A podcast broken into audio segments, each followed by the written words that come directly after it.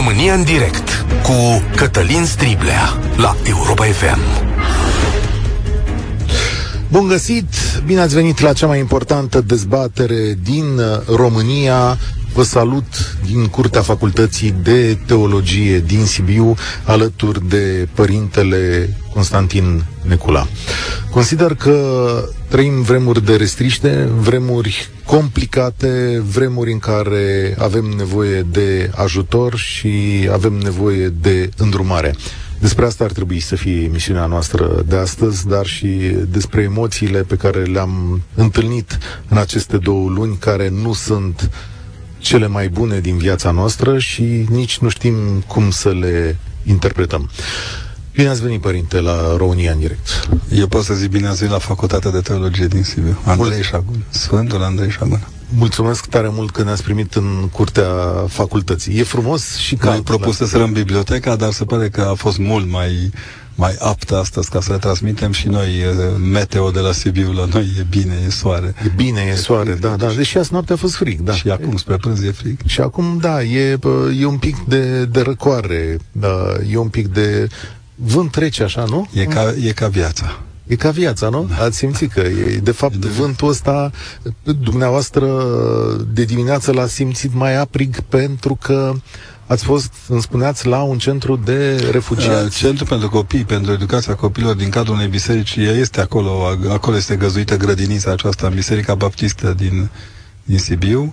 Am mers să ducem Biblii și cărți pentru copii din partea Societății Biblice Interconfesionale Române și a Centrului nostru de cercetare în teologie. A fost onorant să le să ne zbenguim cu copiii și să facem pe din două câte un covric, câte o câte un zâmbet cum simpatic sunt, foc. Cum sunt copiii? Frumoși din calea afară și foarte, foarte liniștiți. Mi-au spus mamele, mi-au spus tații, mi-au spus responsabile ucrainieni ca grupului. Copiii fac grădiniță acolo cu două doamne care vorbesc ucrainiană, cu ei râd de se împrăștie, sunt simpatici foc. Foc. Știau că e joia mare, mi-au explicat și ei ce știau pe acolo, dar ce a fost mai important e că au restabilit ca noaptea de înviere să fie alături de noi în biserică și părinților să aibă încredere că nimeni nu-i forțează la nimic. Acasă se gândesc? Sunt tot timpul cuplați de acasă. Ei, ca ei de cei mai mari, se vede clar că sunt triști. Primesc mesaje, primesc, uneori vorbesc la telefon și primesc mesaje din acestea video trec prin vremuri cumplite și mă rog să avem tăria de a rămâne noi lângă ei cu maximum de iubire. Aș invita fiecare român care ne urmărește și nu numai pe aceștia să urmărească predica dumneavoastră din 6 martie, de la începutul postului.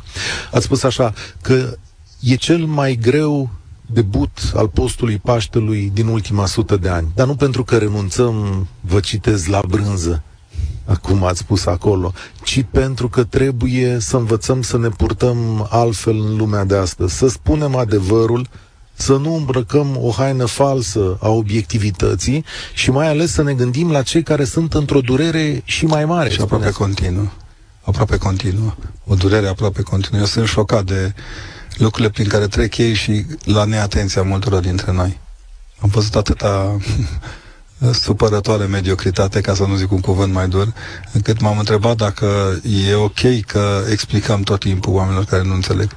Pe mi-am dat seama că e nevoie să explicăm pe mai departe, să vorbim mai departe, să le spunem în primul rând ucrainilor, a fost și mesajul pe care l-am transmis astăzi doamnei care reprezintă comunitatea de părinți din centrul acesta de educațional, le-am spus să aibă încredere că nu, nu trădăm misiunea pe care ne-a îngăduit-o Dumnezeu. Cred că pe noi ne unește cu ei, în primul rând, faptul că uh, ne simțim dator pentru o bună parte dintre cei care ne-au fost moși și strămoși. Eu am auzit multe despre istoria Ucrainei, cum s-au pornit, ce au făcut ei. Sunt de acord cu ei. Noi suntem datori cu iubirea. Deschideți inima, nu, deschideți ochii și deschideți, deschideți inima. Da. da. Sunt de acord cu asta și să rămân legat de cuvântul Scripturii. Domnul ne-a învățat în prima duminică din post flămândului să-i dăm pâine, însetatului să-i dăm apă, cel ce nu are haină să-l îmbrăcăm. N-ai nicio treabă cu ce se întâmplă în numele unei false ortodoxii. Ortodoxia lașă n-are ce căuta în creștinism. Pentru că nu poți să intri cu tancul în biserică să te rogi. sau cu șenila peste florile înflorite din curtea casei unor bătrâni. Există un obicei la emisiunea asta pentru cine ne calcă pragul prima oară, deși acum e invers. Noi suntem la dumneavoastră acasă. suntem între praguri. Da, da, cu părintele Necula suntem astăzi. Trebuie să știți uh, o vorbă două despre uh, părintele Necula. Domnia sa are 51 de ani. Oh? 50, spre 52. Spre, spre 52 în momentul uh, acesta. Este chiar absolventul facultății acestea, în curtea căreia ne aflăm, Andrei Șaguna din Sibiu. Din 2004 este doctor în teologie, conferențiar universitar chiar la facultatea pe care a absolvit-o și uh, este autorul la numeroase volume de predici, studii, dar și de cărți pentru copii și tineret. Dacă eu sunt la cadrul momentul ăsta, avem și cea mai recentă carte, cea scrisă împreună cu părintele Doboș, care a fost la noi la emisiune joia trecută, Împăcarea cu tine însuți este cartea asta și uh, imediat o să dăm drumul la dezbatere. Știu că mulți dintre voi așteaptă să vorbească cu Părintele Necula. Eu dau seama că la câte cerere aveți și la, cât, uh, la câte treabă aveți e o ocazie aproape unică. Dar cum poți să te împaci cu tine însuți în vremea de azi, în ultimele două luni? În primul rând să nu te supui vremii să-ți faci un golf de liniște din care din când în când să interacționezi cu lumea, să te rogi mai mult. Eu sunt bucuros că, uite, sărăcia noastră a devenit subiect de fală. Am constatat că nu suntem într de săraci încât să nu putem ajuta pe alții mai săraci decât noi. A spus-o la un, într-un mod absolut fabulos în preasfințitul Longin, în alt preasfințitul Longin, mitropolitul român de la uh, Părintele Jar, cum îi spuneam noi mai copii fiind, Eh, părintele a spus că își dă seama că de greu le este și românilor să jupă de la gura copiilor lor pentru copiii ucrainieni. Să știi că am văzut asta. Dar în greutatea asta stă toată postirea.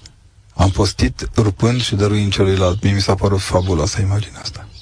0372069599 Vă invit la dezbatere. E important să vorbim și să ne înțelegem și să ne ascultăm unii pe alții, indiferent de ceea ce credem. Repet acest număr de telefon 0372069599.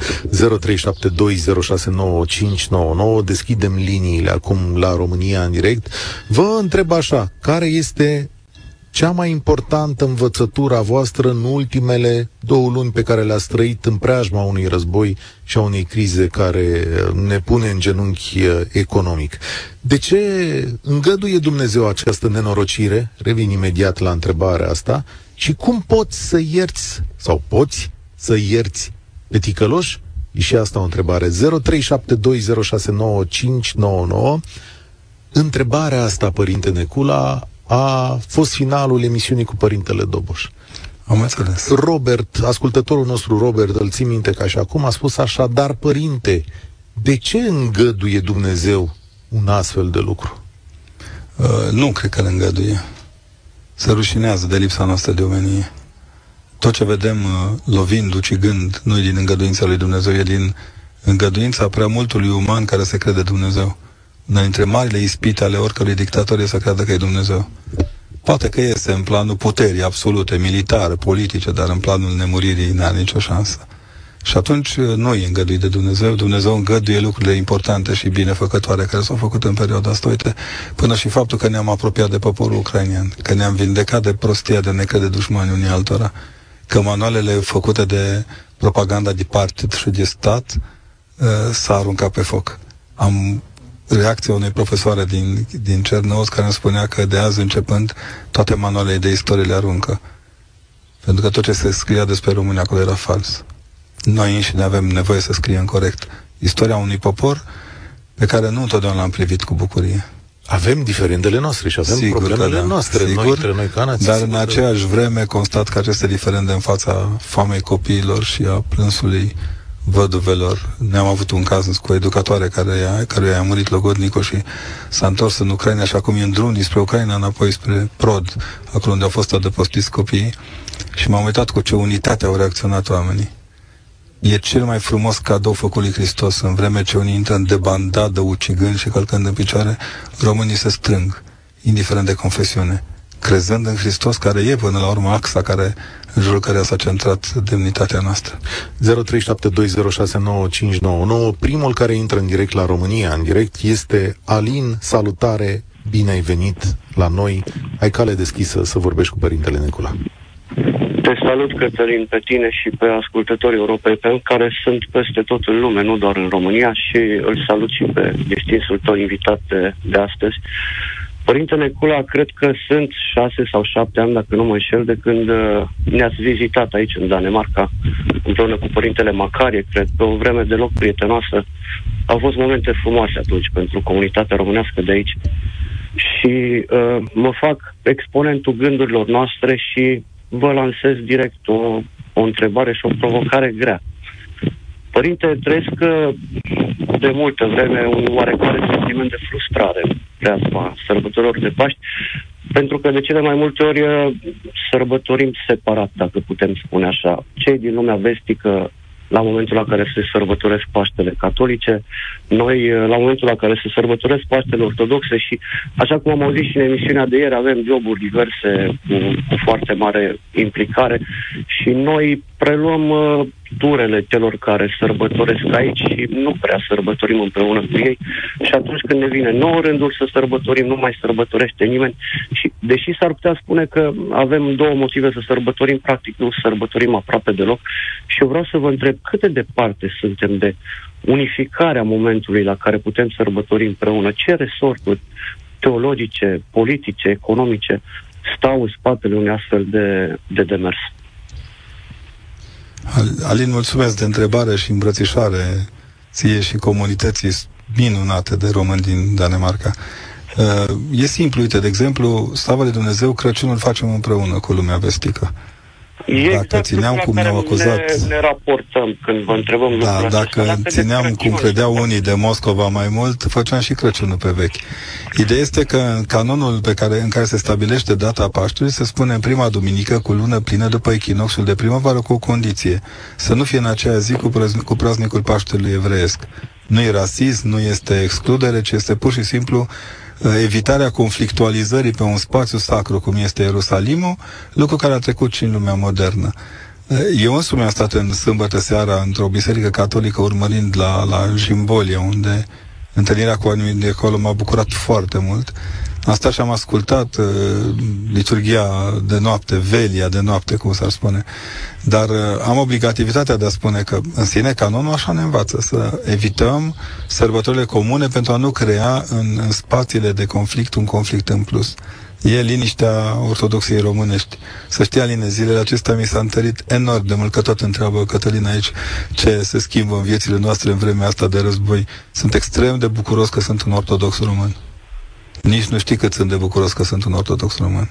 Și că există un echilibru pe care ți-l dă, de fapt, bunul simț, demnitatea asta conviețuirii în orașe, cum sunt Sibiu, Timișoara, București, Clujul, spații ale bunului simț și ale îngăduirii celuilalt. Noi nici nu știm câtă pace avem, de fapt. Războiul ăsta ne-a învățat cât de greu e fără pace. Sau poate să apreciem mai mult pace, pacea din noi. De din acest punct de vedere. Pașii se vor face. Sunt convins că Mm, și apoi nici mai știu, în curând o să avem Paștele odată cu catolicii, stai liniștit. A, că pică prin, da, pică prin calendar, prin, prin calendar. Alin, Pascalia, cum se cheamă. Dar învățătura ta cea mai importantă în ultimele două luni, care e? Învățătura mea cea mai importantă în ultimele două luni, raportându-mă firește la, la conflictul din Ucraina și la modul în care a intervenit poporul român, este că atunci când apare un pericol extern sau o provocare externă, asta ne întărește indiferent de dezbinările noastre interioare și de partizanatele la care suntem supuși și la care marșăm de multe ori. Și am văzut oameni din comunitatea de aici, oameni din comunitățile de peste tot din, din lume, care au sărit din prima, ca unul, și au pus și ei numărul cu cât au putut să, să-i ajute pe, pe cei din Ucraina să-i ajute să plece mai departe în România. Sunt multe proiecte în care chiar și eu am fost implicat și mi-am dat seama că atunci când e un pericol din afară, când e un bau-bau la ușă, reușim să ne, să ne unim și să ne mobilizăm mai bine. E trist că doar ăsta poate fi un motor care să ne coalizeze, dar e bine totuși că se întâmplă așa. Pe de altă parte să spun, în discuția astăzi cu doamna din Ucraina, am rămas foarte impresionat că ea spunea că nouă nu ne vine să credem ce ne rușinăm de cât de mult bine încercați să ne faceți. Uh, au scris către casă, ei au, i-au asigurat că în ciuda propagandei care se făcea până de curând în zonă, că dacă ajungeți la român vă bagă în lagăr, vă iau pașapoartele, vă au zis că au trimis fotografii cu copii, au trimis scrisori. Întăresc odată în plus ideea aceasta că nu, nu, nu cred că e vorba de un bau-bau extern. Știi ce cred că se întâmplă în Cred că noi încercăm să răspundem cu iubire la război. Și sperăm ca iubirea noastră să fie cea mai bună rugăciune ca să ținem războiul departe de noi. Mulțumesc tare mult, uh, mulțumesc. Alin. Mulțumesc pentru Imediat... tot ceea ce faceți, părinte, și mulțumesc și lui Cătălin pentru tot ceea ce face, gânduri bune. Spor la treabă, Alin. Doamne ajută. Cele bune, Doamne ajută. Imediat vreau să vă întreb și despre legătura noastră cu ortodoxia rusă, că mi se pare importantă, dar haideți să-l auzim întâi pe Petru. Salutare, Petru. De ce îngăduie Dumnezeu asta a fost una dintre întrebări. Pe părintele, uite, este prima dată când reușesc să intru în direct, deși am încercat de multe ori, și probabil că harul părintelui se manifestă și în uh, privința asta. Prima dată când reușesc, chiar de dimineață m-am întâlnit cu Sfinția sa și uh, părea așa de... Uh, părea bolnav. Am fugit după dânsul, l-am întrebat ce aveți părinte, sunteți bolnav? Ce nu, sunt obosit. M-am spovedit până după miezul nopții. Deci pentru mine e o ocazie extraordinară. Alaltă ieri am vorbit cu dânsul, ieri, ieri, astăzi am vorbit cu dânsul și mă bucur să-l aud acum și să uh, împărtășească din, uh, din extraordinara sfinție sale cunoștințe să împărtășească uh, întregii țări. Este și greu, este greu și să ții minte conferințele, întâlnirile, uh, acțiunile, activitățile pe care le face părintele, dar aminte să le mai și faci. Deci, uh, disponibilitatea aceasta a părintelui uh, uh, nu laud acum, pentru că știe o țară întreagă și poate chiar o lume întreagă. Dar această disponibilitate este de remarcat și de urmat din păcate, noi suntem uh, prea uh, preocupați de problemele noastre personale și uh, greu, greu uh, putem să ne apropiem măcar de modelul pe care ne-l oferă Părintele Constantin.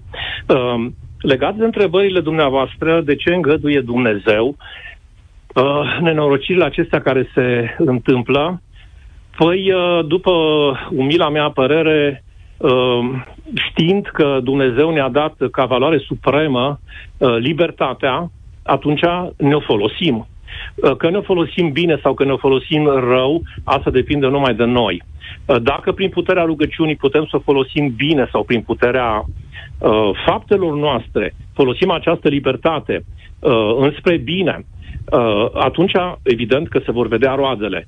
Dacă nu urmăm învățăturile pe care Fiul lui Dumnezeu ni le-a adus pe pământ și pildele pe care ni le-a arătat cât se poate de clar, atunci ajungem la asemenea nenorociri. Deci, dacă, de ce îngăduie Dumnezeu? După părerea mea, de asta îngăduie. Noi suntem liberi, Dumnezeu ne-a dat libertate, totul depinde de noi uh, cum o folosim. Însă să nu uităm că vom da socoteală. Deci să nu uităm Uh, noi trebuie să știm, când aud pe unii că n-am știut, n-am știut, păi dar trebuie să știi, pentru că aceste învățături sunt uh, făcute de 2000 de ani încoace și sunt mai ales pentru creștini, nu neapărat ortodoxi, pentru orice creștin, cu atât mai mult pentru noi creștini ortodoxi. Iar dacă pot... Despre o secundă, uh, o secundă, o secundă, că vreau să intrăm în dialog.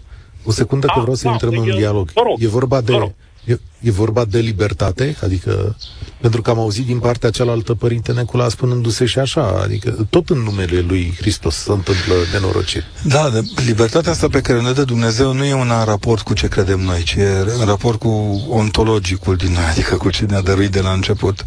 Am stat și eu mult și m-am gândit dacă asumarea asta a libertății are un de ce sau de către cine, o libertate în raport cu nu mă eliberez în raport de ceva ci sunt liber pentru că sunt liber în adâncul sufletului meu. Petru are dreptate așa într-un fel sau altul, dar eu mă întreb amărâția de cadeți de pe Moscova, ce libertate au avut? Când e nici acum nu pot suna acasă într totul. Unii nici nu vor mai apuca să sune. N-avem roaming sub pământ și sub ape. Adică drama e atât de profundă încât libertatea este prima victimă prima victimă a acestui război e tocmai libertatea. A doua este efectiv viața viața liniștită, tihnită a oamenilor. Dacă n-aș fi știut zona, n-aș fi vorbit, dar Harkovul, de exemplu, era de o frumusețe ieșită din comun. Chievul, o zonă în care, sigur că poți să găsești argumente să înjuri o guvernare, poți să te cerți cu o guvernare, dar și chierul politic, că ne place nouă terminologia asta, însiajul uh, achiesării la alte limbi, uh, era tocmai deschiderea spre diplomație, spre purtarea de cuvinte, de analize.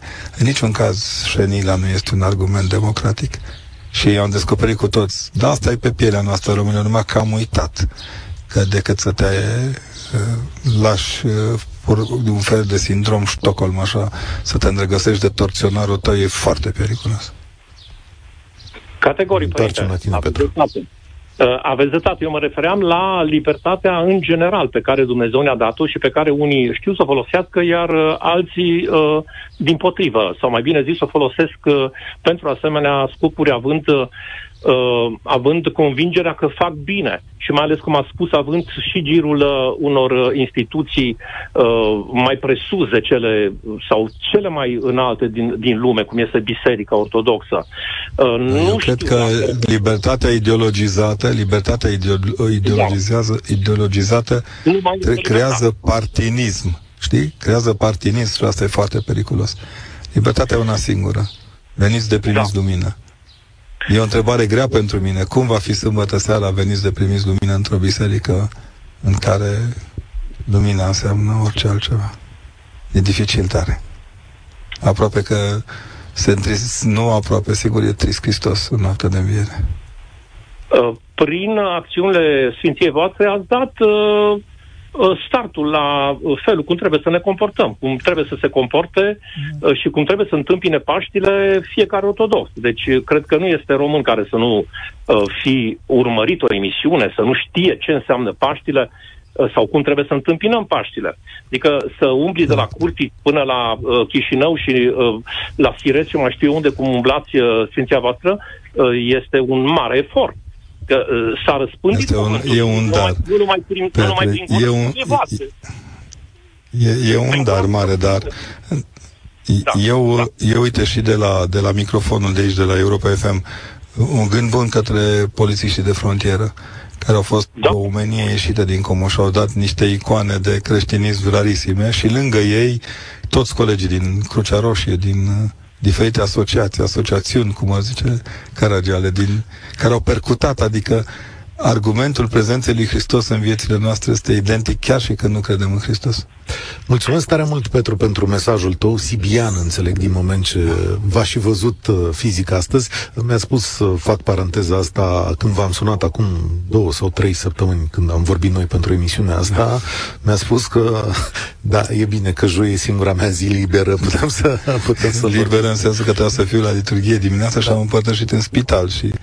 Am mers unde mi-a îngăduit Dumnezeu să fiu. Vă întorc, uh, imediat uh, revin la telefon, vă întorc la chestiunea asta pe care multă lume se întreabă, dar totuși rușii sunt ortodoxi, conducerea bisericilor e ortodoxă, dar are altă viziune. am uitat aseară încă o dată în raportul european. Uh, scrie acolo, e o țară fără religie. Cum și la noi scrie, da, nu e un stat ortodox. Nu e un stat da, ortodox, da, e țară să, să, punem, laică, să da. spunem câteva lucruri apropo de ortodoxia unor lideri ruși. În Rusia nici acum nu se predă religie în școli. În continuare, manifestările publice ale Bisericii Ortodoxe sunt foarte bine controlate. În continuare sunt preoți care sunt victime savădici și de data aceasta nu arestări de preoți care au fost părâți de credincioși că au zis că se roagă pentru Ucraina, deși eu mă rog și pentru ruși și pentru ucrainieni cu aceeași a, cu aceeași tristețe și cu Trebuie să te rogi și pentru ruși acum zilele Fără niciun fel de îndoială. Sunt mame rusești, rusoici acolo care plâng după copiilor. Dar pentru liderii ruși, Rusiei da, Nu am zis despre lideri. Nu, dar vă întreb. Eu pentru liderii mei mă rog. Pentru liderii mei mă rog și pun întotdeauna în pomelnic. În fond trebuie să ne rugăm pentru toți. Exorcismul face parte din, din exercițiul de vindecare al unei lumi întregi. Nu suntem unii mai presus decât alții. Unii nu au avut ocazia să se comporte chiar așa și nici forța financiară. Dar pentru mine acum fundamental este când mă întâlnesc în dumnezească liturghie și mă uit în ochii lui Hristos să nu fie rușine de nimic din ceea ce fac și din ceea ce gândesc. Și atunci mă pun, pentru mine asta e problema cea mai mare, cum simt oamenii ăștia Paștele. E o scrisoare publicată de dimineață de intelectualii ruși, că spun, nu mai trageți, opriți-vă. Măcar în zilele, Măcar în zilele astea, adică totuși în zilele Hristos astea. se frânge pe masa joiei cele mari, se dă trup și sânge și voi zdrobiți trupuri și umpleți de sânge o țară. Mesajul este copleșitor, copleșitor. Titi, salutare! Bună ziua, Titi, din Brașov. Mulțumesc Oh, dar nu ne auzim, uh, nu ne auzim bine deloc. Am să vă rog să refaceți această legătură din studio de la, de la București.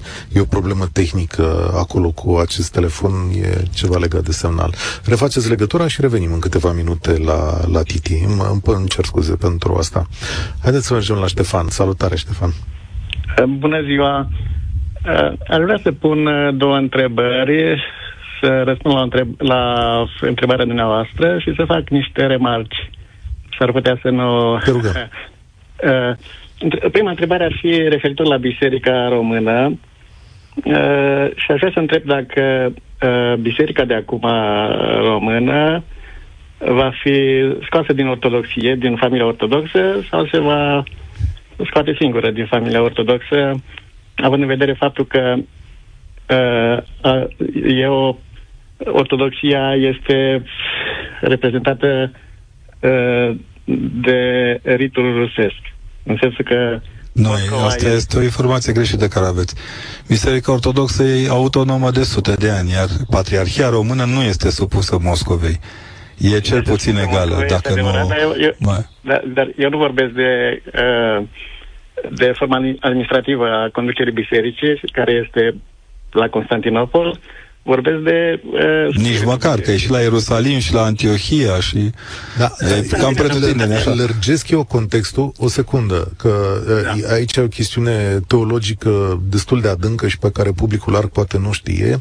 Există conflicte și de natură teologică și, dacă vreți, politică între Patriarhia de la Moscova și cea de la Constantinopol. Există diverse împărțiri și neînțelegeri, dar totuși întrebarea uh, pe care, bo, și nu mai zic între cea de la Moscova și cea de la Kiev, totuși întrebarea pe care o lansați dumneavoastră, uh, nu știu, mi pare așa uh, cosmică, în sensul cum ar putea să fie scoasă din ortodoxie. Păi, poate că, nu-i, prind eu, nu-i prind eu sensul, adică vă referiți poate la o condamnare pe care Biserica Rusă să o dea înspre păi, România și alte țări de genul ăsta sau cum să văd eu chestiunea asta? Haide, haideți că, că explic. Poate fi și numită și condamnare, dar ideea este că există o îndepărtare uh, vizibilă și permanentă și care se adâncește tot mai mult între Biserica Ortodoxă, să zicem, partea rusă și aproape restul bisericilor.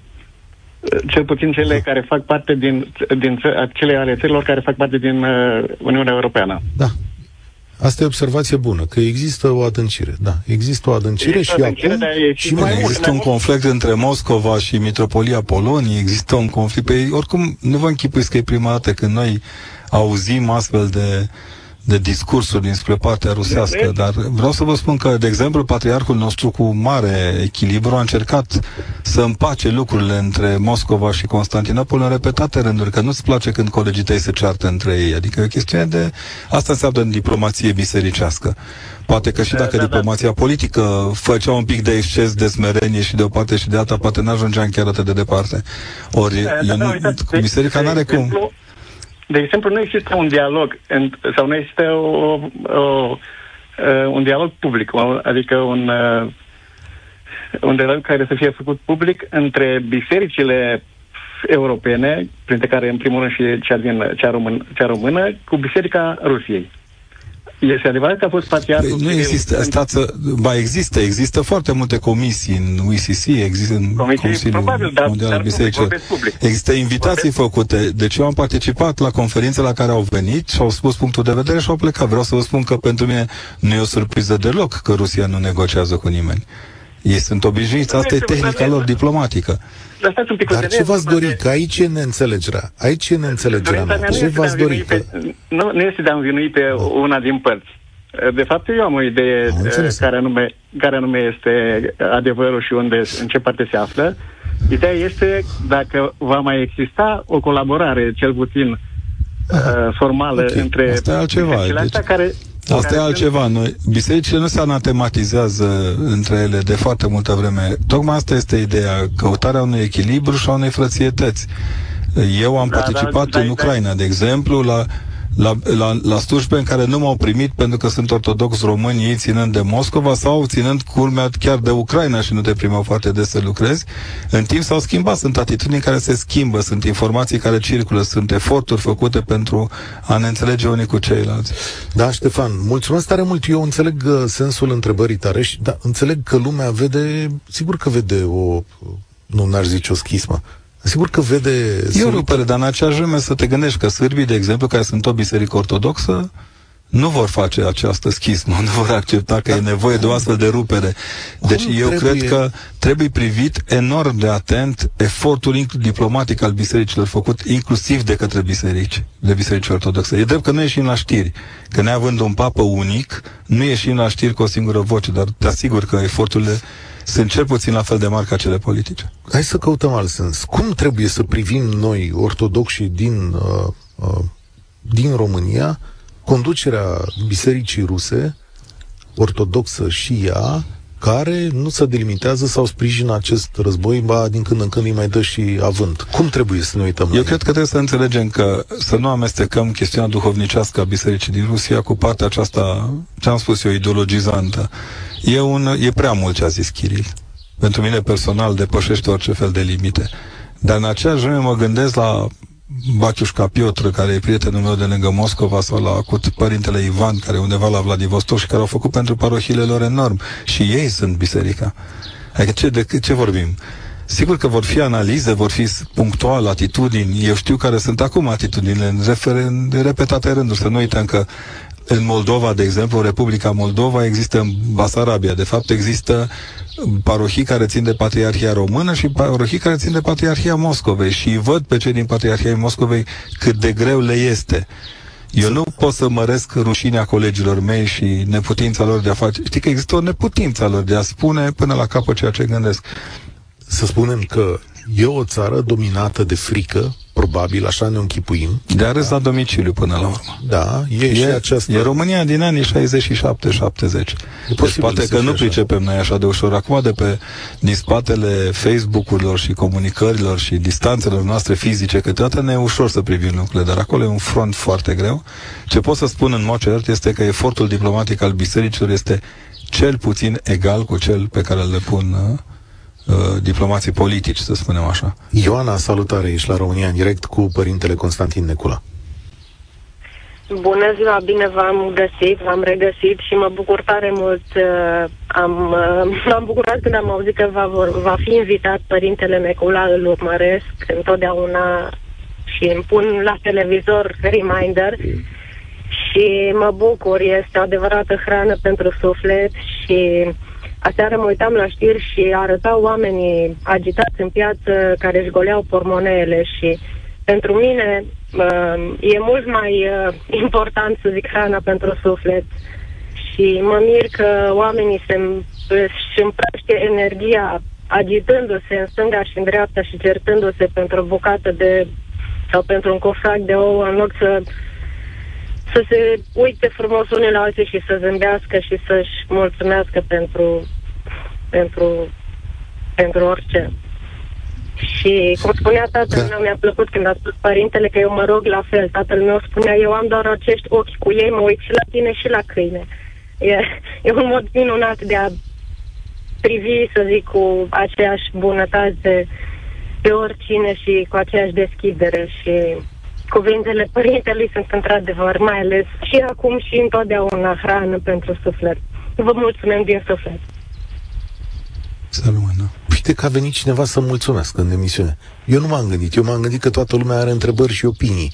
Ăsta e fluxul meu firesc fapt, de era, dacă te uiți bine, spunea că de fapt consumismul, ca să-l da, numim da. într-un termen general, duce la uciderea creștinismului sau dacă vrei, creștinul din noi e sufocat de ouă și miel, cam așa. cred, că, cred că e important să spunem că nu putem generaliza. Sunt oameni care n-au ce scoate din pormoneu. Deci aseară am avut așa niște întâlniri șoc cu oameni care abia aveau cu ce să-și cumpere de Paști, cred că un cozonac și patru ouă. Dar apropo, refugiații și copiii din Ucraina de care aveți grijă, ei au ce să pună pe masă? Adică A, da, sunt mesele, sunt casele, da. sunt deschise. Ei au înțeles un lucru fundamental pe care l-am și spus într-o predică la catedral și pe care toți colegii mei de pe e o platformă pro-Ucraina în Sibiu foarte percutantă și s-a, după modelul nostru, văd că s-au dezvoltat multe, uh, în care oamenii au spus casa noastră e casa voastră, deci mănâncă la masă cu ai familiei, sunt acolo. Într-una din zile mi-am primit fotografii foarte multe cu ei în condein două și ziceam cum se vede bucovineanul din ucrainean, adică glumind așa. Dar deci sunt, sunt foarte multe condiții comune, obiceiuri comune, dar nu uitați și ei vin după câți? 60 de ani, 70, 80, 90, 100 de ani de comunism. Stai seama? Da. Mai bine aproape 100 de ani de comunism. Ioana, mai ești acolo? Da, da. Nu cred că... Da, da. Spune Da, mă mai auziți? care e învățătura ta? Da, Da, te da, vă ascultăm. auzim. care este învățătura ta după astea două luni complicate pentru noi, tulburi?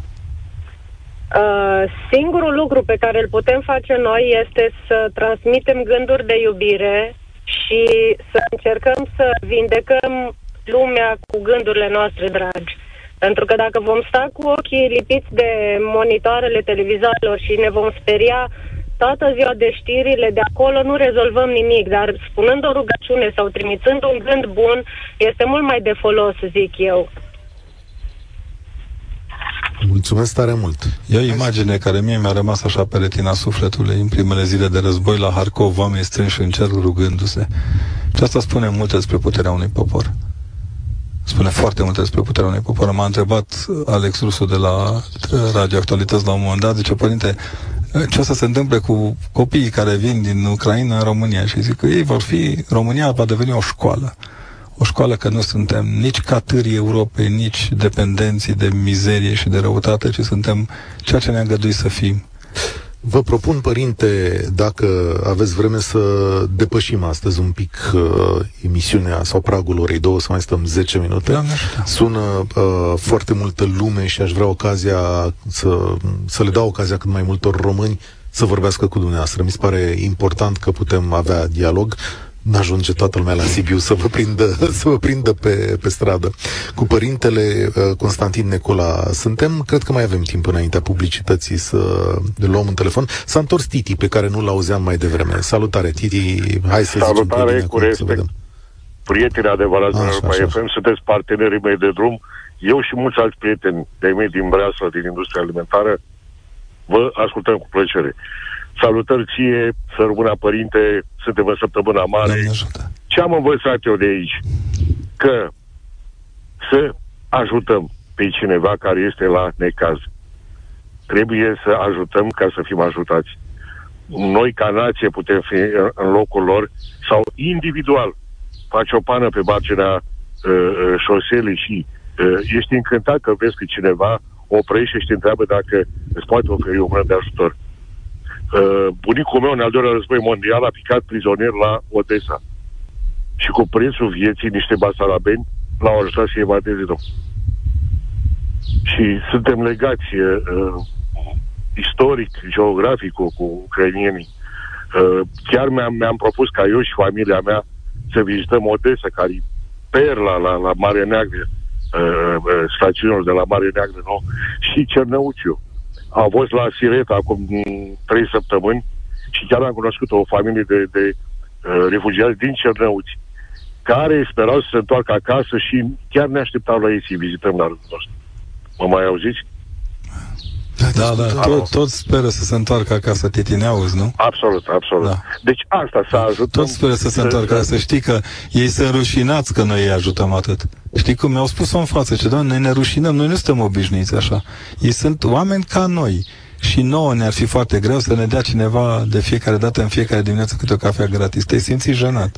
Pe bune. Deci eu îi aud și știu ce zic. Uh, Ce m-a adevărat. impresionat a fost faptul că cei care au cuplat din start pe, pe, modelul, uh, pe modelul lor de viață au fost familiile cu mulți copii care, având mulți copii, au mai chemat și alți copii să stea între copiilor și ăștia au învățat limba copiilor automat. Venea câte o fetiță și spunea, cred că e foame Ludmilei pentru că mi-e și mie foame. Cred că vrea Bravo, păpușa bravo, aia pentru că bravo. și mie îmi place păpușa aia. Da, e limba copiilor pe care dacă nu o învățăm, pierim. Da. Și iar mai zic inter- ceva. Da. Uh, Kennedy a spus că să nu aștepți ca țara să facă, fă tu ceva pentru țară. Uh, nu vom ajunge în situația Ucrainei, să dea Dumnezeu să ne ajungem. Dar eu, care și am 50 de ani, eu aș pune mâna pe armă să-mi apăr țara. Și mulți alți prieteni de-ai mei, că viteji la, la butoane sunt mulți, dar dacă e de apărea cu, cu arma în mână, eu sunt unul dintre ei care ies în față. Să dea Dumnezeu să ne ajungem acolo. Și să mergem la, la frații noștri ucrainieni, la frații noștri din zona Cernăuțului, din zona uh, Buceacului, să-i vizităm după, după războiul ăsta. Și dacă suntem în Uniunea Europeană, avem facilitate să mergem doar cu buletinul. Și la rândul lor. Da, da. Și acum mai merge de când Nu, mai e o treabă. Arma cea mai de preț pe care o avem acum e mâna întinsă să-i ajutăm. E cea absolut, mai absolut, Da, o să avem pașnică, cea mai Uite, pașnică armă. Aici dezbaterea asta am mai purtat-o la Europa FM și eu știu că părerile sunt împărțite. Mulți dintre ascultătorii noștri ne-au spus că nu ai de ce să aperi România, alții ne-au spus că Prostie. Am auzit și eu foarte mulți oameni spun că ei nu mor pentru politicienii noștri. Să ne înțelegem. Politicienii sunt ce am votat. Exact, Țara e ce exact, ne-a exact. ales Dumnezeu să ne dea. M-am gândit mult la generalul Averescu, care în 1907 nu execută țara, în vorba aceea, îi arestează. Aceiași țărani în 1914 nu îi execută. Executa și ceilalți.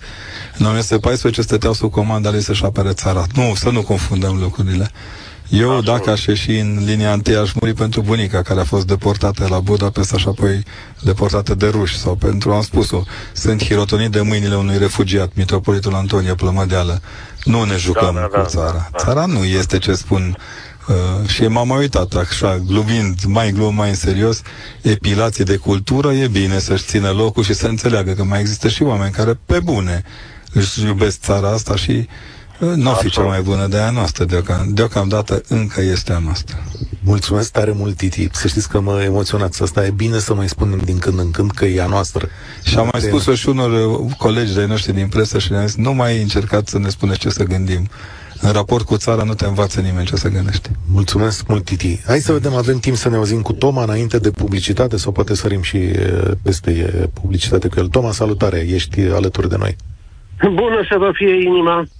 Uh, învățătura pe care am uh, desprins-o în aceste luni de groaznică încercare pentru întreaga omenire, dar cu precădere pentru poporul ucrainean, este că oamenii buni au rămas buni, iar oamenii nu, nu le-aș spune răi, oamenii care nu sunt suficient de înțelepți, tot așa au rămas. Păi dacă până și un preot de pe lângă Sibiu propovăduiește în biserică lucruri atât de greșite, spunând că ce să ne amestecăm noi acolo? E o ceartă între frați. Dar l-aș întreba eu pe preotul respectiv, dacă ar veni fratisul cu un cuțit că ia gâtul și vecinii ar trebui să se amestece sau nu. Sunt oameni care își bat joc de toată strădania asta a acestui popor de a face față, precum David lui Goliat, și vin cu tot felul de uh, porecle. Vă dați seama ce se întâmplă dacă auzit emisiunea asta și ies pe stradă? Există zic, un, un uh, soi de extremism în asumarea Da, da, da. momentelor Îi cheie zic, dintr-un uh, popor. Președintelui Ucrainei îi pocesc numele Zdrelenski, Zdrelinski, Da. uh, actorașul. Sunt oameni care nu înțeleg, domne, orice ai avea uh, împotriva un, faptelor unui om, nu te legi de numele lui, de făptura lui, că-i cocoșat, că nu știu ce. Și sunt oameni care uh, au, uh, din potrivă, uh, cum să zic eu, un fel de admirație față de asupritor, față de năvălitor, față de criminalii care fac acolo ceea ce fac, omoară copii, femei, bătrâni și așa mai departe. Deci, învățătura pe Noroc care că am luat procentul este celor că care nu le nici- place asta e mult mai mare, da. nici chiar, Noroc că- nici chiar, uite, nici uh, chiar în uh, tragedii din acestea, uh, omul care nu e înțelept sau care e rău, că sunt și oameni rău intenționați, nu se uh, dă pe brazdă, cum zice românul. Uh, o ultimă întrebare aș avea pentru Sfinția sa. Uh, părinte, eu, de când eram copil, uh, plecam chiar și în recreație de la școală, de Sfintele Sărbători, era vis-a-vis de școala noastră uh, o biserică, ambele construite de un om cu inimă mare, calist, Uh, și treceam și noi pe sub Sfânta Masă și când ne-am întors, uh, eu și cu prietenul meu, Lucian, de la biserică, începuse ora de limba rusă și ce ne-a mai făcut profesoara aceea? Olga Iacovlevna, cum lipsim noi de la ora lui limba lui, lui Lenin și Stalin? Și am spus, bine, dar și Stalin, că eu auzisem în casă, tata fusese prizonier la ruși patru ani, îmi spunea de acolo câte lună și stele. Zic, bine, tot așa profesoară, dar și Stalin a, fost, a studiat la la seminar. Da. seminar. Dar nu mai spui de asta niciodată. Și l-a chemat și pe tata la Stai. școală. Bun, Toma, stai că îți reiei povestea. Sunteți de acord? Sunteți Nu, nu, de nu, nu, acord? Toma, Toma, Toma, Toma, Toma. Întrebarea după publicitate, te rog eu frumos, ca să încăpem cu toții și cu toate la locurile lor. Rămâi în telefon, că nu durează mult. În două minute ne întoarcem cu părintele Constantin Necula. România în direct cu Cătălin Striblea la Europa FM. V-am promis, continuăm la Europa FM cu părintele Constantin Necula. Suntem în curtea Facultății de Teologie din Sibiu. Mai petrecem împreună câteva minute. Se aud clopotele... Se aud clopotele Bisericii Catolice. Da, de la ora, de la ora 14. La 12 au sunat la noi, la 14 probabil că se termină o slujbă. Da, nu știu dacă se aude și pe transmisie, dar aici, aici, aici e foarte Sibiu, frumos. știi, cam așa Aici spune. Sibiu, aici, da. acea stradă e Biserica Luterană, Ia, o secundă. Catedrala Ortodoxă, Biserica Unitariană, auzi? E frumos. Biserica Evanghelică, Biserica Catolică, Sinagoga e un pic mai încolo, Biserica Greco-Catolică, E un model că putem trăi o împreună. stradă europeană. Noi aici, în mijlocul Ardealului, e de fapt inima Europei. Se poate respira. E bine, Încă se poate respira. e pace. Da. Vă aduc înapoi la discuția noastră tumultoasă, Să ascultăm pe cât Domnul. bat clopotele. Toma, salutare, te-am întrerupt când se Nicio lansez problemă, întrebarea. Nicio problemă. Am înțeles, recapitulez Da, tot pentru cine da, era da. pe fragmență, recapitulez așa, la ora de istorie, la ora de limbă rusă erai certat că nu, că nu te-ai prezentat, iar întrebarea era în felul următor. Te ascultăm. Două puncte. Da, eu tot, Toma, necredinciosul rămân, în sensul că uh, trebuie să pipăi și să zic este. Uh, biserica noastră ne oferă uh, o învățătură minunată, o învățătură care uh, pur și simplu nu numai că dă viață, dar face și viața să fie mult mai frumoasă, mult mai uh, cinstit trăită. Dar uh, l-aș întreba pe uh, cuviosul părinte. Uh, trebuie să rămânem permanent în aceleași tipare cu anumite obiceiuri și mă refer concret la uh, Sfânta Împărtășanie, care se dă din guriță în guriță cu aceeași linguriță, iertați-mi rima. Uh, Cred eu că aici, uh, nu că neapărat îi uh, plac mai mult pe catolici când uh, preotul lor le dă biscuitul acela fără să mai bage ceva din gură în gură. Dar aici cred că ar trebui făcut ceva. Molimele astea, toate astea. L-am întrebat pe părintele care a venit și uh, ne-a călcat pragul ca de atâtea ori. Părinte, nu credeți că ar trebui um, schimbat puțin aici ceva la modul ăsta în care se acordă Sfânta Împărtășanie, că sunt oameni cu hepatită, Așa. cu COVID. Deci n-am, noi n-am Da, apucat. să ne lămurim. Asta a fost o discuție de, țineți minte, la începutul...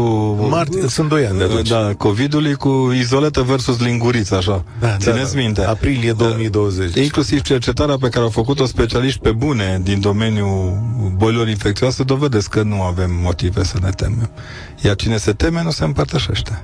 Dar Ba, eu mă uh, adică e greu împărtășesc. de renunț. Ba, eu mă împărtășesc, dar aș prefera Așa. să fie Fără o altă îndoială. linguriță, În o spa- altă în linguriță spațiu pentru privat, fiecare. da. Sângele În spațiu Domnului privat, da, e dar cu- același. Sângele Domnului e același, pe care îl primim fiecare, simbolic. Dar lingurița poate să Deloc fie alta. simbolic. Aș îndrăzni să spun că deloc simbolic.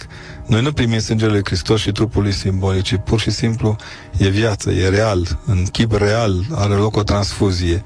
O transfuzie care se îngrijește și de gurițele noastre, nu doar de sufletul nostru. Adică eu nu văd aici un pericol și sunt imediat fac 30 de ani de preoție. Nu m-am îmbolnăvit din împărtășit. M-am îmbolnăvit din, pre- din stresul pus de neîmpărtășit. Asta e altceva. Și de cei care cred că putem, sunt lucruri care se pot schimba fără îndoială. Biserica a avut această, această disponibilitate, de exemplu, Noi am pus aici la Sibiu, am avut tot timpul lingurițe de unică folosință pusă la dispoziția credincioșilor. Nu ne-a cerut nimeni. Luni bune nu ne-a cerut bine, nimeni. Și știu ce zic, acum lingurițele cred că sunt încă în altar acolo, țiplate. Nu există o obligativitate unei astfel de împărtășiri, dar uh, uh biserica nu încurajează ipohond- ipohondria liturgică. Da, da, sigur că da. Hai că e libertate, vine fiecare. Foarte interesantă discuție. Toma, te îmbrățișăm. Sănătate, Sănătate. multă și auziți și să știți asta cu... Pentru felul în care reușiți să luminați întunericul numai bine și să vă ajute Dumnezeu Cătălin, să... care face un lucru Mulțumim. extraordinar de frumos și de Mulțumim. util pentru nația Toma. noastră. Toate cele bune. Sper, sper așa să fie. Dați-ne voie că mai avem două telefoane, mai e un Cătălin și un Ionuț acolo de care pe fir. Dar uh, a, v-am luat vorba din gură. Înțeleg că o pe Cătălin acum. pe celălalt Cătălin. Nu știu, da. dar știi, pentru mine problema asta e depășită de mult, dar îmi dau seama că pentru oameni poate deveni cu adevărat foarte important. Dar schimbarea e viața care merge deci, înainte. încă o dată ne gândim că soluțiile există, le trebuie doar accesate. Mulțumesc tare mult pentru răspunsul ăsta. Ascultați România în direct, Părintele Constantin Necula aici. Cătălin, salutare, e rândul tău, mulțumesc pentru răbdare. Uh, bună ziua, bine v-am găsit. Uh, îți, Cătălin, îți mai aduce aminte întrebările, da? Da, da. Îți mai aduce aminte întrebările, da? Știi de unde a pornit emisiunea asta? Da, da. Cu Era în felul următor, întrebam ce ați învățat. Da. Așa, spune tu întrebarea atunci. Corect. Uh, am o întrebare vis-a-vis de ceea ce, uh, de tema emisiunii. Aș fi avut o curiozitate pe care am să-l întreb pe, pe, pe Părintele Mecula, dar în primul rând vreau să te felicit, Cătălin, pentru ideea de a face această emisiune extraordinară și de a-ți mulțumi că tu ai rămas cu noi, spre deosebire de Uh, să le spun așa, vedetele, movie starurile de la deșteptarea, care ne părăsesc de fiecare Sfinte Paști, Sfinte Crăciun, să-ți explic Sfinte de ce. Nicolae. A, stai, stai, stai, nu-i judeca pe oameni și am să spun de ce. Da, da, da, te aud, o să le spun eu personal, le dau telefon. Este cu totul deosebit să te trezești în fiecare dimineață din viața ta la ora 4-5 dimineața și să vii să faci radio, spre deosebire de mine care, slavă Domnului, mă trezesc undeva în jur de 8 dimineața. Asta e diferența dintre noi. Mie mi-e mai ușor să rămân în perioada asta pentru că eu am un ciclu de viață normal, adică mă trezesc cu voi odată, îi ascult pe băieți la radio, după care seara mă culc la o oră rezonabilă spre deosebire de ei. Trupurile lor sunt mult mai frânte și au o odihnă, mai mare nevoie de odihnă decât mine. Sunt oameni de 50 da. de ani, sunt oameni de aproape 50 de ani care au nevoie de o odihnă Ce vrei să spui prin asta, că la 50 de ani da, sunt mai obosim, eu părinte. da. Cătălin, ce vreau să da, spun, Cătălin, eu sunt un pic mai tânăr ca ea, am 48 de ani și mă scol în fiecare dimineață la ora 5 și plec pe drum pentru că fac Bucureștiul de 4 ori pe săptămână. Da, e ok, nu e nicio problemă. la, știu, la radio Hai înapoi la discuție. Înapoi la da, discuție. Da. Părinte, Hai. spuneați uh, un pic mai devreme da. că aveți prieteni preoți în Rusia. Uh, spuneți-ne, dacă ați discutat cu ei, ce le spun uh, Sfinții Părinți enoriașilor care vin la slujbă și care probabil să uite la ei așteptând ceva informații și care este părerea lor despre ceea ce se întâmplă în, uh, în Ucraina. Sunt convins că acei enoriași știu că nu e de fapt o acțiune militară sau mai... Ei știu exact ce, ce, le spun, ce le spun ei enoriașilor. Să știi că n-am avut curaj să întreb, știind că sunt de ascultate toate. Și nici n-am să întreb. Îi știu bine, sunt niște predicatori de marcă și niște cunoscători ai Scripturii. În momentul dar, ăsta, cred că cel mai important rusă... pentru preoți este să ține de Scripturi. Și Biserica Rusă, care este părerea? Care e părerea Bisericii Ortodoxe păi, ruse exprim... vis-a-vis de problema asta? A, a exprimat-o Chiril într-un mod, zic eu, nefericit deloc fericit și eu am marile mele dileme cu câțiva dintre liderii de conștiință ai Bisericii Ortodoxe Ruse care nu apar nicăieri și sunt reduși cu totul la tăcere. Îți dai seama ce greu le este acolo și mai cu seama că unii dintre ei trebuie să spun și asta. Unii dintre ei sunt oameni care iubesc uh, pacea, sunt iubitori de Hristos în adevăratul sens al cuvântului. Oameni credeți rugători. Cumva, părinte, credeți cumva, părinte, că preoții din Rusia sunt puși în aceeași situație în care erau puși preoții români în timpul lui Ceaușescu? Mai rău. Îndrăznesc să spun că e un pic mai dificil, mai grav, mai dificil. Cine nu știe, eu reiau doar o declarație a Patriarhului Kiril, războiul din Ucraina Uh, spune că războiul din Ucraina este despre o respingere fundamentală a presupuselor valori oferite astăzi de cei care pretind că au puterea mondială. Testul la care sunteți supuși este dacă țara voastră este dispusă să organizeze parade ale comunității ei, zice patriarhul, pentru a intra în clubul acestor țări este necesar să se organizeze o paradă. Nu pentru a face o declarație politică suntem de partea voastră, ci pentru paradă și știm cum oamenii rezistă acestor solicitări și cum această rezistență este năbușită cu forța. Războiul este o luptă cu o semnificație metafizică. Sigur. Asta spune patriarhul Șenila nu există, șenila e o chestie metafizică și mă gândesc așa, Ținând cont că la București are loc nu o paradă gay, în ciuda gurilor mari din biserică, dintre care inclusiv eu mă număr printre ele, are loc, parada gay da. are, presupun că următoarea capitală atacată va fi Bucureștiul. Nu? După logica asta înseamnă că... N-aș lua doar nu argumentul ăsta, eu aș lua și alte argumente. Da, eu în aceeași vreme spun foarte sincer și cinstit, nu există argument în dumnezeiasca scriptură pentru oprimarea aproapelui și pentru uciderea lui. Până și în Cain și Abel supraviețuiește Cain, dar nu e bine are un semn pe care Dumnezeu îi lasă și, pe care, și totuși și protecția lui Dumnezeu în numele semnului acelui. E limpede imaginea, e cât se poate. E, e greșitorul, dar este și copilul lui Dumnezeu în continuare, îl protejează în continuare. Nu putem ucide doar pentru că nu gândim la fel. E... Mulțumesc tare mult, Cătălin. E așa... Și e... drumuri bune de fiecare dată. E frumos momentul ăsta pentru că nu l-am potrivit să bată clopotele da. aici, care bat de, de câteva minute. Suntem la Sibiu, asta v-am spus. Și uh, cred că îl mai avem pe Ionuț, cel care va și încheia împreună cu noi această emisiune. Salutare, Ionuț! Ce învățătură ai după astea două luni? Bună ziua și bine v-am găsit. Înainte să spunem învățătura care o am, aș putea să încep cu niște întrebări? Sigur. Una câte una, așa, dar vedeți că nu avem mult timp. Prima, vă rugăm frumos. Măcar 5 minute avem sau 10 minute? Nu, nu, nu. Eh, e scurt, atunci așa, prima întrebare. Deci din toți reprezentanții bisericii din România, indiferent că e biserică mireană de rit vechi, catolic, de orice nație ar fi ea, la sfârșitul slujbei, de duminică sau dintr-o zi de sărbătoare, oricare ar fi ea, ce îndemn spune preotul care predică asupra tuturor enoreșilor din biserică, din toate bisericile din România, la ce se întâmplă referitor cu războiul. Mai exact. Cum putem încetini noi, o țară vecină, sau alte țări, fluxul războiului? E, vreau să aud asta. Vreau să aud asta. E dificil că nu, nu există o vindecare a dinamicii răului. Există doar iubirea există asta pe care o putem... Ba da, ba da. Da, ba da. De fiecare, deci eu, zi, eu zic, din experiența acumulată, nu numai acum, că sunt om cu state vechi în domeniul Platoșei, uh, există posibilitatea de a ne ruga și ne ruga unii pentru alții, nu, nu unii împotriva altora. Asta e da. lucru pe care biserica îl pune la, la început. Okay. Pe, și am muncit foarte da. mult.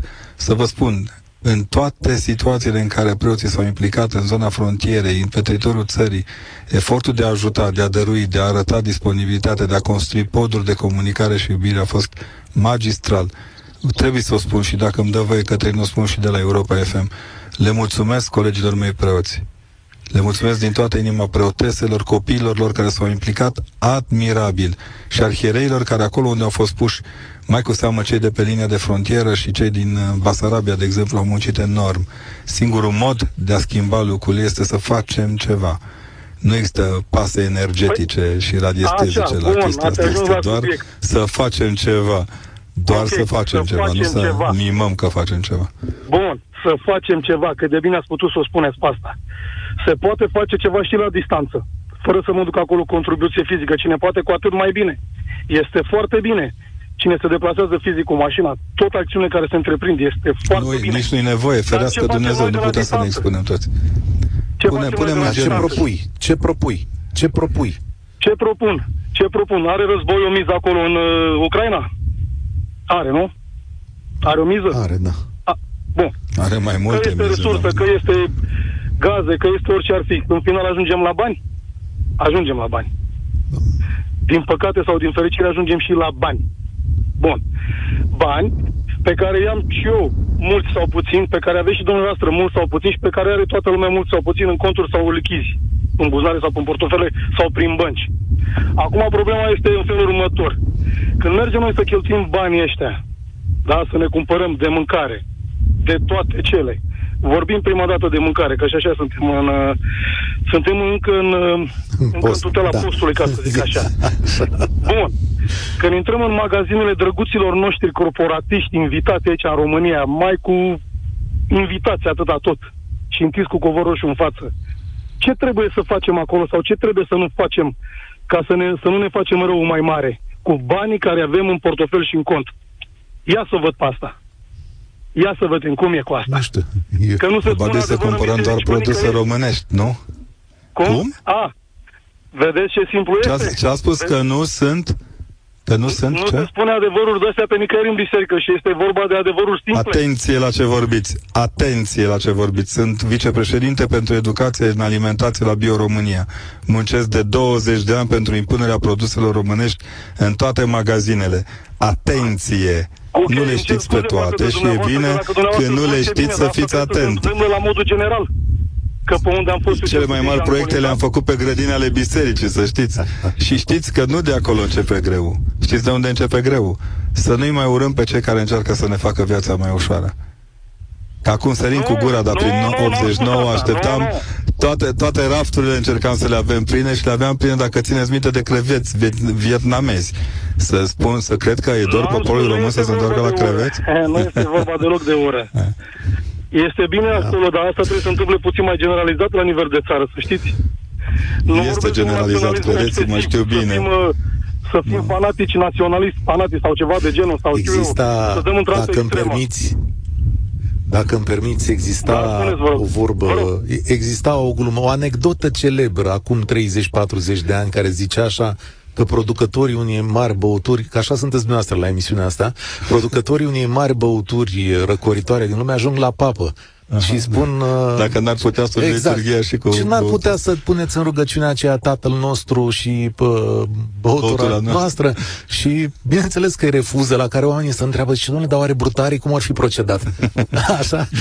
Nu. nu, e o muncă continuă și este educație continuă. Să știți că eu sunt foarte mândru. Dacă vă uitați atent la punga de seriozitate în alimentație pe care mănăstirile o pun acum la dispoziție, la modul în care creează săpu- de la săpunuri până la medicamente, ceaiuri și toate celelalte, să știți că răspunsul bisericii e extrem de sobru. Și... Eu uh, îți mulțumesc tare mult, Ionuț, ne apropiem de final. Eu vreau să zic așa, că trăim într-o lume liberă și uh, hai să avem bucuria de a ne bucura de toate lucrurile bune și decente pe care planeta are să le împartă Tot ce e pus la îndemâna noastră ne, of- ne oferă posibilitatea de a alege. În același timp, uitându-ne la cei buni și frumos al nostru. Eu cred că așa ar trebui să funcționeze lucrurile într-un echilibru. Dar la final, Părinte Necula, sigur că sunt dator să vă întreb.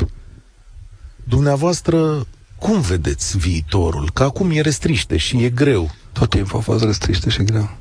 Anul trecut era Siria, acum doi ani era Yemenul cu călcările în picioare, era dacă ți aduce aminte, exercițiul democratic al lui Erdogan împotriva oricărei da, da, demnități a libertății. Sigur, dar păreau departe. Peste tot, și... păreau, dar erau tot atât de aproape. Tot așa au, s-au manifestat și atunci, doar că valul n-a trecut pe sub ochii noștri. E ca și cum ai auzit despre o inundație într-un sat vecin, nu la noi în curte, nu mă interesează. Uh, eu văd lucrurile pentru noi, am spus-o și la începutul anului, va fi cel mai bun an din viața noastră, din următorii care vor urma, vor fi toți ceilalți mai buni decât anul acesta.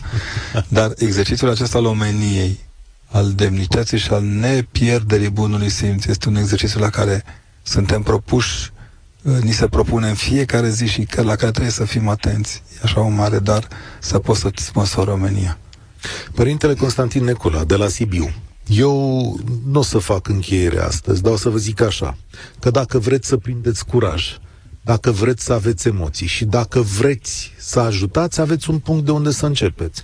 Mai uitați-vă la emisiunea asta pe YouTube, pe Facebook, dar în același timp uitați-vă și la predica părintelui din data de 6 martie. O să vă înaripeze. O să știți ce aveți de făcut. Și e, e important. Nu suntem datori decât să nu uităm că am via Hristos. Și asta nu e glumă e realist. Asta e România în direct de astăzi. Vă mulțumesc tare mult, vă doresc spor la treabă. Ne auzim tocmai pe data de 2 mai, sărbători luminate și cu putere tuturor. Mulțumesc! Doamne ajută și să lumineze Hristos. România în direct cu Cătălin Striblea la Europa FM.